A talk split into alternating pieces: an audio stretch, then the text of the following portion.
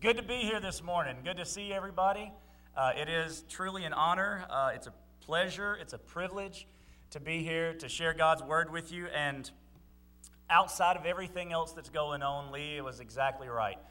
This morning, let's hear from God. Let's not hear from Michael. I want to bring a message to you this morning that I think is timely, especially given what we've heard this morning. I did check my phone a few minutes ago. Yep, I was looking at my phone, looking at Twitter in church. It was 2 officers have died, 2 are wounded in Baton Rouge. Add that to just what's been going on already this week and this month, and I think this message is exactly what God wants us to hear. Built in unity. We see clearly that we live in a divided world. Go ahead and turn in your Bibles, if you want to Ephesians chapter 2, verses 11. You can just go ahead and start getting there. But we live in a divided world.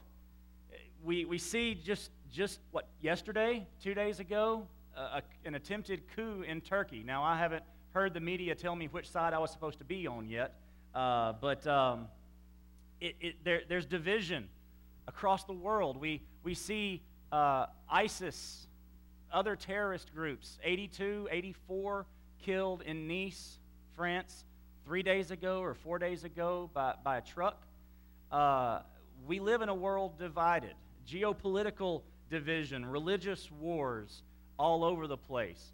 Our own country. Now we have 2 more officers dead, 2 more wounded. We see racial division in our country. Regardless of your opinion on it, it exists. Regardless of why it exists, it exists. Politics, I've been through a few presidential races myself. Some of y'all have been through a few more than I have. I'm sure we've seen it more divided than it is, or equally as divided, but I tell you what, there's some passionate views on both sides. We are a divided country. Even regions, we don't like Alabama fans. There are some divisions that are okay, right? But even that, there are people that will go and poison oak trees in Auburn, Alabama, just because their team's not from that town. The division sometimes is absolutely crazy. And then in our own homes, divorce. Politics, right? I mean, can you talk about politics safely in your family? If you can, you're a lucky one. Animosity. So-and-so did this to me 20 years ago, and I'm never going to forgive him or her. We're a divided people. We're a divided country. The one place that should not be divided, though, is the church. But, right? There's that but on the end of that. Now, some things matter in church. Some things we should be divided over. Soteriology, the salvation. How are we saved? Are we saved by faith, or are we saved by works? Well, I believe that we are saved by faith. So we should divide over that. We can do that. Inerrancy of Scripture. That's something that I believe, yes, we should be divided over. The Trinity. Are we Unitarians or not? No, we're not. We're Trinitarians. There are things we must divide over. There are some things that it's okay to divide over. That it doesn't create animosity, but it's just the way we do things versus somebody else. And that's not a bad thing, provided that we can come together in grace. But what cannot happen? Some things should not divide us. Some things don't matter. Like carpet color or hurt feelings, or pews or chairs, or did the preacher wear dress pants or jeans when he preached that time he came in view of a call? Those things, those are the kinds of things that can divide us but shouldn't. The Bible is clear. Jesus was clear that his church was not to be divided. His church was to be unified. Now, that doesn't mean that all however many billions of Christians around the world meet in the same place at the same time and all look the same, and that is certainly not the case, and we see that in our scripture passage this morning. But what it does mean is that we are to be unified in spirit. See, the church was built in unity, and that's the title of the message this morning, Built in Unity. And what we're going to see is that if a church anywhere, whether it's First Baptist Sulphur or First Baptist Nixon or anywhere else, if a church is going to move forward in doing God's will and accomplishing the purpose that the church is called to accomplish, that church must move forward in unity. We can't go 20 different directions and get the same place, no matter how hard we try. We can't all pull a rope a different direction and get whatever we're pulling to move at all. So we have to be in unity as we move forward. So hopefully you've turned to Ephesians chapter 2. We're going to look at verses 11 through 22 this morning. And I've got to get it real close because my contacts get twisted. And I'm playing the trombone up here. If I get the right light behind me. There we go. Paul writes to the church in Ephesus, "So then remember that at one time you were Gentiles in the flesh, called the uncircumcised." Let me stop right there. They called people foreskin, okay? If any medical people, they called each other, the Jews called the Gentiles foreskin. That was their crude nickname. Thank you. Some lights just came on. That was wonderful. I appreciate it. By those who were called, in quotes, the circumcised, which is done in the flesh by human hands, Paul says. "At that time you were without the Messiah," talking to the Gentiles, "excluded from the citizenship of Israel and foreigners to the covenants of the promise, without hope and without God in the world. But now," see, formerly, "but now in Christ Jesus you who were far away have been brought near by the blood of the Messiah." And I think this is the linchpin of this verse, this passage, verse 14. "For he is our peace, who made both groups one and tore down the dividing wall of hostility in his flesh. He made of no effect the law consisting of commands and expressed in regulations, so that he might create in himself one new man from the two, resulting in peace. He did this so that he might reconcile both to God in one body through the cross and put the hostility to death by it. When the Messiah came, he proclaimed the good news of peace to you who were far away and peace to those who were near. For through him we both have access by one Spirit to the Father. So then you are no longer foreigners or strangers, but fellow citizens with the saints and members of God's household, built on the foundation of the apostles and prophets, with Christ Jesus himself as the cornerstone, and the whole building being put together by him grows into a holy sanctuary in the Lord. You also are being built together for God's dwelling in the Spirit." Let's pray. God, we thank you today that in reality today is not about me, and it's not about First Sulphur. It's really not even about the future, though that's a part of it.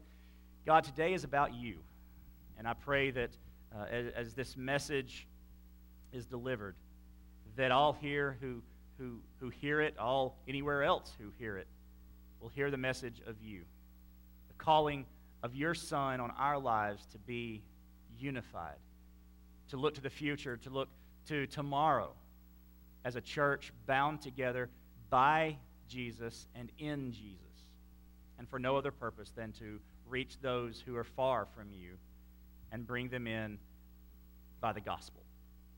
Lord, we pray that you would speak this morning. In Jesus' name, amen. So we're going to see three things in this passage. We're going to see first, the outsiders. We're going to see those that were the undesirables to the Jews. We're going to see that in verses 11 through 12. Then we're going to see the reconciliation that occurred in verses 13 through 18. And finally, we're going to see the new race, this one person that Jesus created. And we're going to see that in verses 19 through 22. Some of you who have watched my sermons online already look at the length of this passage and you're thinking, have mercy. We're going to get out for supper, not for lunch. No, I promise you that won't be the case. Okay, I don't think that'll be the case. The outsiders. Paul tells the church in Ephesus, look, y'all were one time as Gentiles. You were the outsiders. You weren't accepted. The Jews called you names, called you not a very good name. Like I said, remember, they called them the foreskin. That's not something you want to be called. It sounds like something brothers would call each other or something. But in particular, Paul says there were five ways that the Gentiles were outsiders. He says first, looking in verse 12 with me, that at that time you were without the Messiah. They were outside Christ. They had no Messiah. Now, what Paul's talking about, looking back in history, of course, the Jews didn't have Jesus either, but they had the promise of Jesus. They had the promise of the Messiah that would come, and that was their hope. Look, read Hebrews and see how they talked about their forefathers, the patriarchs, and how they looked forward to the hope. They knew that they had a Messiah that was coming. The Gentiles did not have that. They were outside of Christ, no promise of salvation. He says that they were outside of Israel, excluded from the citizenship of Israel. They had no privilege. The Jews had privilege in their citizenship in Israel. They had privilege with God. They were the chosen people. Now, they were chosen for a purpose. They were chosen for the same purpose that the church has been set apart. They were to be a missionary people, and they failed that task in similar ways that the church too often fails in our missionary task. But that was the privilege. Israel was God's special possession. Paul knew it. The Gentiles did not have that blessing, did not have that privilege when they were coming along and getting to this point when the Messiah showed up. Third thing he says, that they were outsiders from, they were foreigners to the covenants and the promise. They were outside of guidance. They did not have God's law. Now, God's law was not what made you faithful. You were faithful, so you kept the law. Similar today, our works don't save us, but when we are saved, we will do those works that are holy and good and do what Jesus told us to do, right? See, the Gentiles had no theocracy. They had no holy statutes. They didn't know what they were supposed to do. They didn't know what they weren't supposed to do because they were outside of the law. The fourth thing he says they were outside of, they were without hope. They had no future. The suicide rate among pagans at this time was pretty high. They had no future. They had no hope.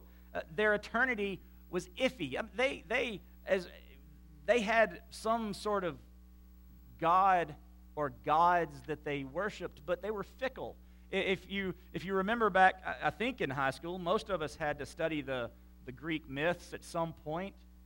Remember that they could never depend on the gods. Zeus was not dependable. Apollo was not dependable.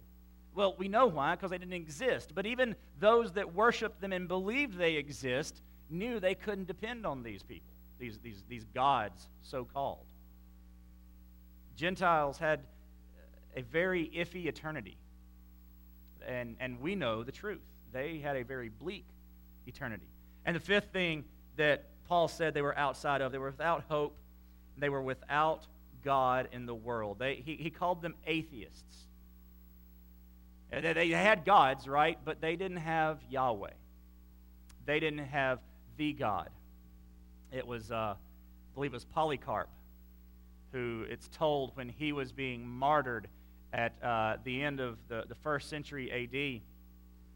The accusation from Rome at the time was if you didn't worship Caesar, if you didn't worship the Roman gods, then you were an atheist.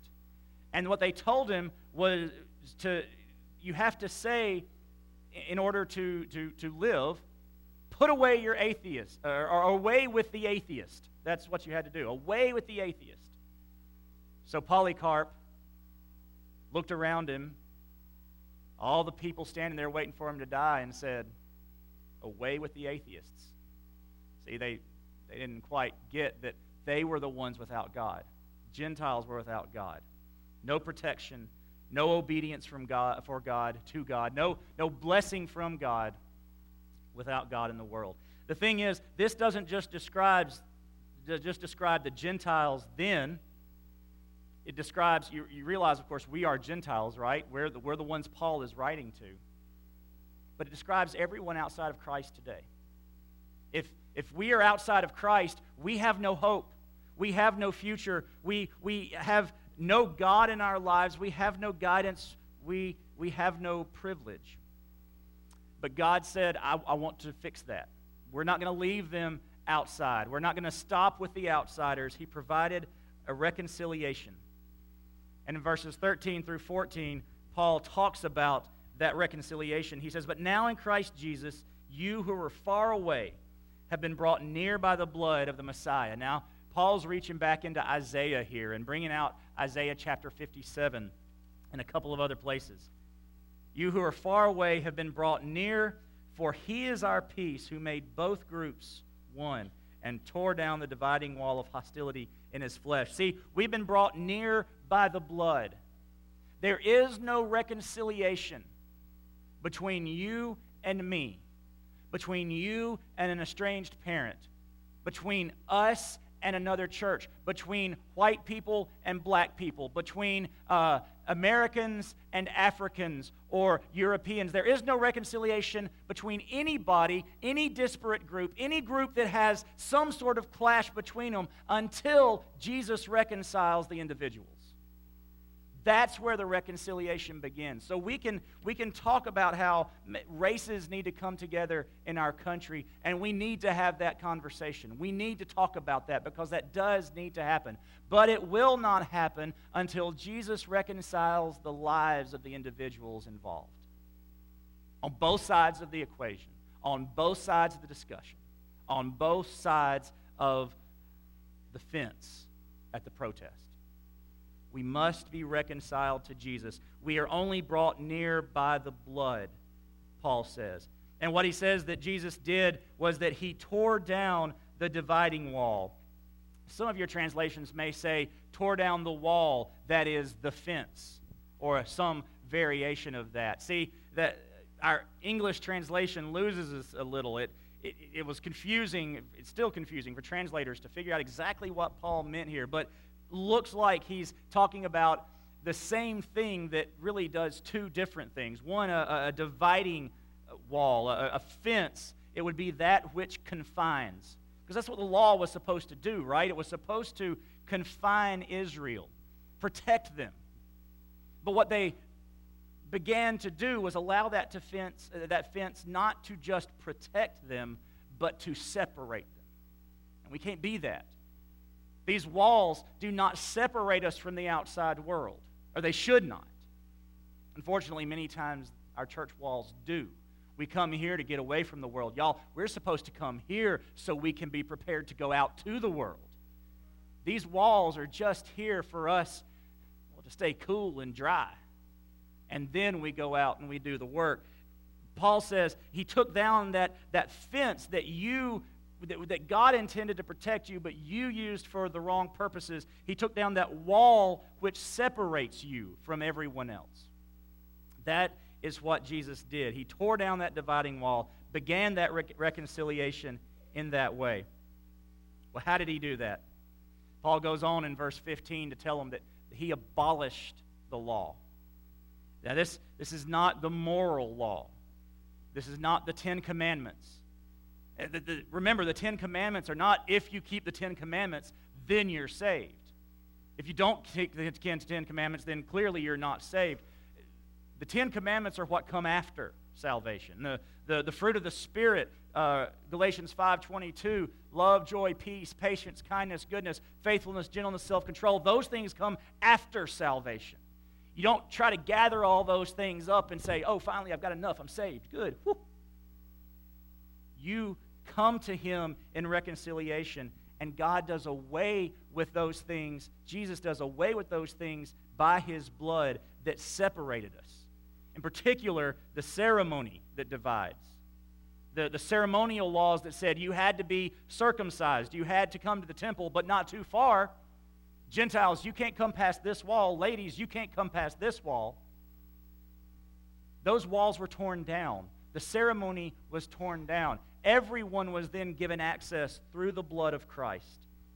And no longer were the Jews allowed, by the abolishing of this ceremonial law, to use this ceremony that divides in a sinful manner against the Gentiles, because that's what they had done. They had taken what God had given them in order to protect them and in order to make them a special people. and said, great, thanks God, we're going to use this to beat Gentiles over the head with. Thanks, we appreciate it. Y'all, the church oftentimes isn't too far away from that. Oftentimes, we use our Bibles not as a means of grace, but as a bludgeon to talk to people, yell at people.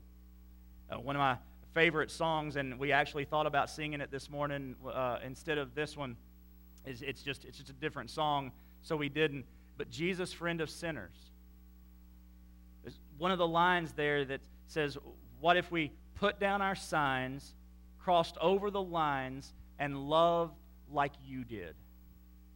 What if we don't put down our Bibles, don't put down our standards, don't put down our morals, don't put down what Jesus has told us clearly to do and not to do. We're not going to compromise the gospel. We're not going to compromise what God has said. But we're not going to go to people and yell at them and say, you need to be different because I'm different. We need to tell them, you need to be saved because I was just like you. We were those Gentiles, outsiders. Later on, Paul names all the things that we did, all the things that you were in your previous life. I'm going to assume that most of us here this morning don't want to have to stand up and say all the things we were in a previous life, or maybe even yesterday. That's just a hunch on my part. We're not going to use those things to divide anymore. God is going to has abolished the law through Jesus. And then he, in verse 15, goes on to say that he might create in himself one new man from the two. He has created a new race through Jesus Christ. Jesus' blood created a new race. That is the answer to division. That's the answer to division outside of these walls, and that is the answer to division inside of these walls. Because God has created a new race. There are no black people or white people or brown people or yellow people or red people or whatever colors we call their skin that are pretty well inaccurate. There are none of those. There are Christians and there are not Christians. And if we're Christians, we're supposed to be working together to make as many non-Christians Christians. We're supposed to make hell smaller and heaven bigger. And too often we focus on making our churches bigger. We make our hearts smaller, and I think we make God really sad sometimes because we're more worried about ourselves than being a new race, the answer to division. A new creation among whom racism, prejudice, alienation, estrangement, argument, they should be unheard of. Do I expect 250 people to always agree? No. Do I expect some, quote, discussion over some issues among 250 people? Absolutely. But I expect Christian unity as we discuss.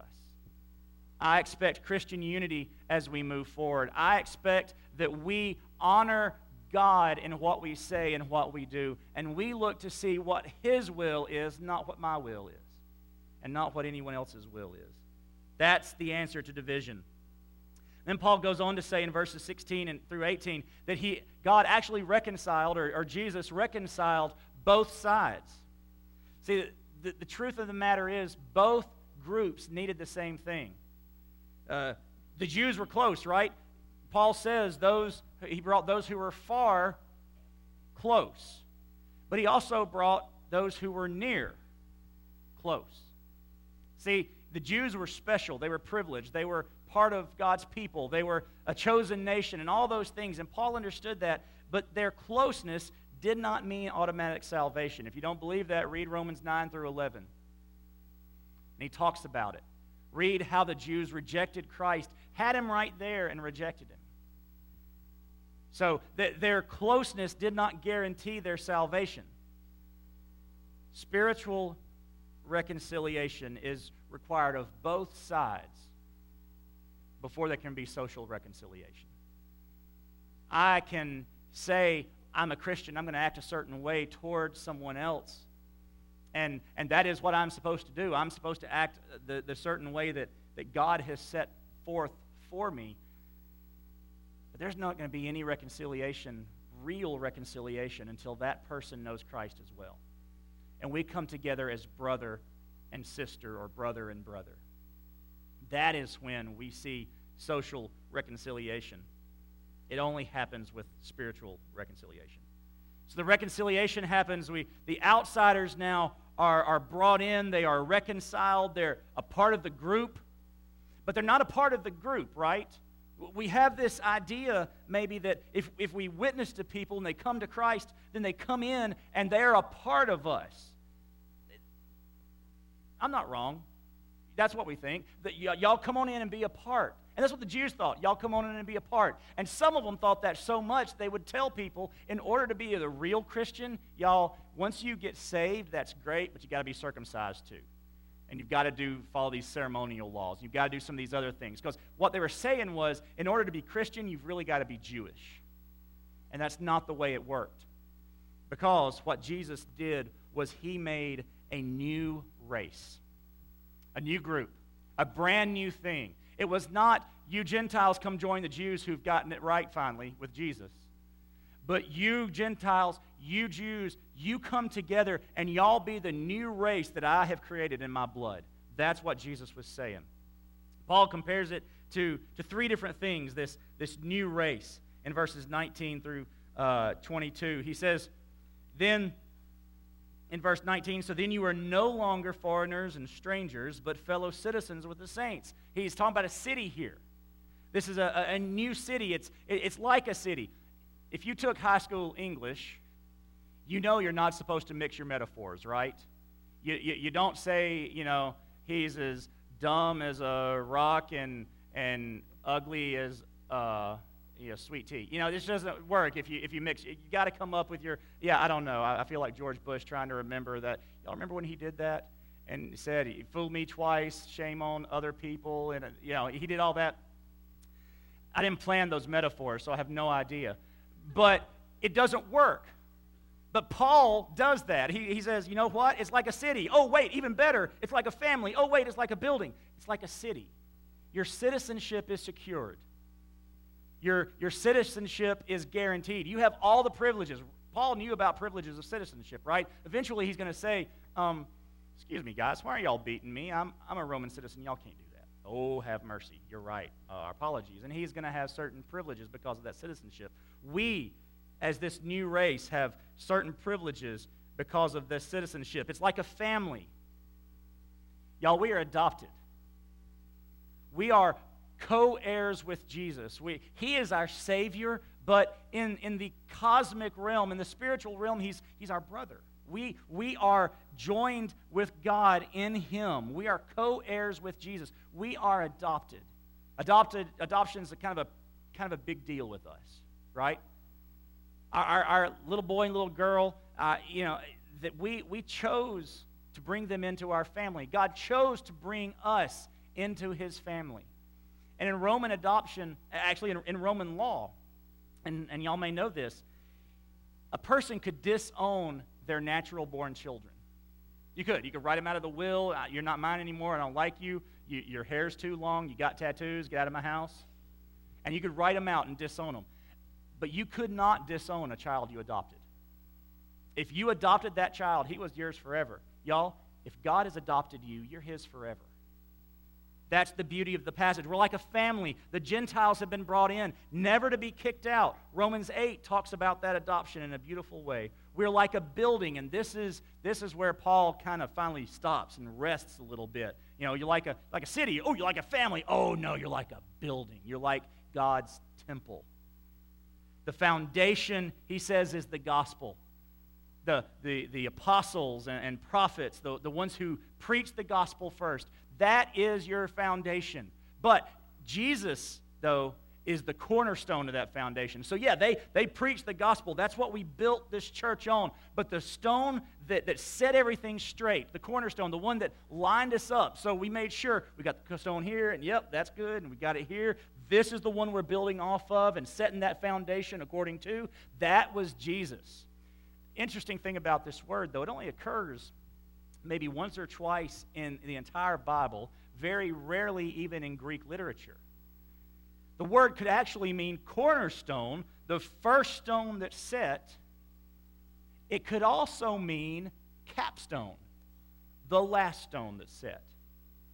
And Paul could have used different words to make it clear exactly what he is saying, but I think maybe he knew what he was doing when he used a word that meant both. Because in the end, when it's all said and done, we are saved, our life is completed because Jesus began it and Jesus will end it.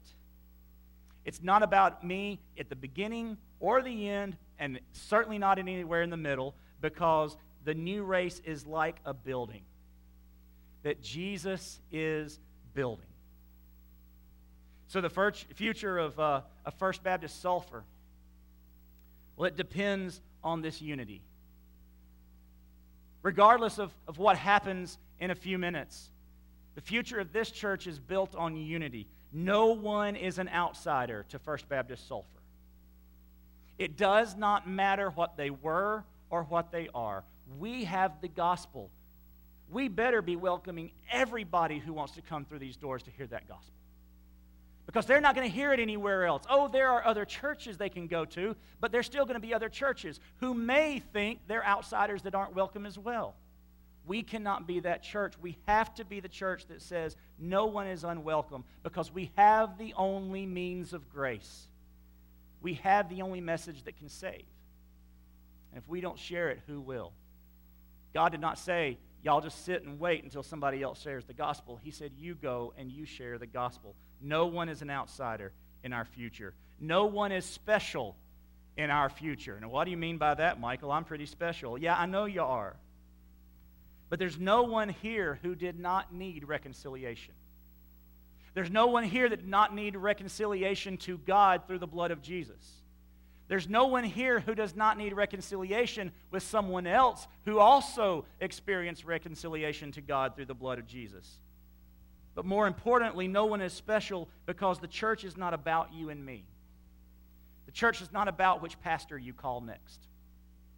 The church is not about whether the pastor you call next has all the answers, is the best preacher, or any of those things. The church, the future of the church is about Jesus and his message. And you can have the worst preacher and the best evangelism and be a church that's on fire for God, a church that's growing, a church that is reaching its community. You can be a church with the worst music ever and be a church that is on fire about evangelism, and you will reach the community, because that's what it's about. You can have holes in your pews, you can have paint peeling off the walls, but if the church is about evangelism, the church is doing what it's supposed to do. That is what matters. That is the only thing that matters. And then finally, for the future of First Sulphur, we need to know that no one builds but Jesus. I know that in this room this morning, we have probably numerous families of founding members of First Baptist Sulphur. They did not build this church. Oh, sure, they were used by God. But do you hear that? They were used by God. Jesus builds the church. There's nobody here that built this church. There's no one here this morning that will continue to build the church. That word that is used there in verse 21, the whole building being put together, that is Jesus honing, shaping blocks of stone and putting them where they go, shaping you and me and putting us where we go in order to build the church. Our future as a church depends on unity in these matters. Depends on a lot more than that. But this morning here, as we mourn the loss of two more police officers, as we look at what is going on in our world and think there is no unity, there is nothing but division. There is no hope, there is only pain and death. I tell you, there is hope. There is hope in a unified church, unified in mission, unified in vision, doing what needs to be done for Jesus. And that is sharing the gospel. But this morning, I want to ask, is there someone here that needs personal reconciliation? I'm sure you have issues. I'm sure you've got people that you need to reconcile with, and I understand that. But let me tell you this morning, you need to be reconciled with Jesus first in order for those other relationships to work. So I ask you this morning, have you accepted Christ as your Savior? Have you placed your faith in Him? Romans 3:23 says, "For all have sinned and fall short of the glory of God." Those Gentiles, those far away from God, that's all of us. But those wages, that death, that's been taken care of. The free gift of God is eternal life through Jesus Christ our Lord. That's the answer for our sin. Not your effort, not your grandma, not what church you attend, but the blood of Jesus, the gift of eternal life through Him. The proof of that is that while you were still a sinner, Christ died for you. As a matter of fact, before any of us were born, right? Christ died for us. Christ knew that we would need a Savior. Christ knew what we would be, and yet He still died for us personally, you and me. While we were yet sinners, Christ died for us, proving His love. And if you're here this morning, and you are, and you can hear my voice, and I'm pretty loud, so I assume you can, all you need to do is call on His name. For everyone who calls on the name of the Lord will be saved. And if you confess with your mouth, Jesus is Lord, believe in your heart that God has raised Him from the dead, you will be saved. That's it, folks, and you will have that personal reconciliation. So I ask this morning, what do you need to do? What decision do you need to make? Let's pray. Father, I thank You that You, first, I thank You that You've reconciled us to You through Jesus. Because, God, if we never have anything else, if we have no relationship reconciliation, no social reconciliation, we have that. Lord, thank You that You have worked in a mighty way in our lives there. But then I thank You also that You can reconcile those relationships among us because and only because of the reconciliation that we have in Jesus. And I pray this morning that if there's someone here who has not made that personal reconciliation, that they would do that today with You, trusting You as their Savior in this time of response. And God, maybe there's someone here this morning that needs to pray about some reconciliation they need with other people. They need to pray about unity, about their part in the unity of this church and going forward. God, I pray that You would speak to every heart here. Let each one of us know what it is we need to do in response to what we've heard this morning. We pray it in Jesus' name. Amen. So there's unity and purpose, y'all. What's your decision this morning? What do you need to do? Do you need to trust Christ as Savior? There are men who will be here up front that will help you through that. Do you need to follow in obedience? That first step of obedience in baptism is we're going to get to celebrate this morning here in just a few minutes. Maybe you need to redirect your life.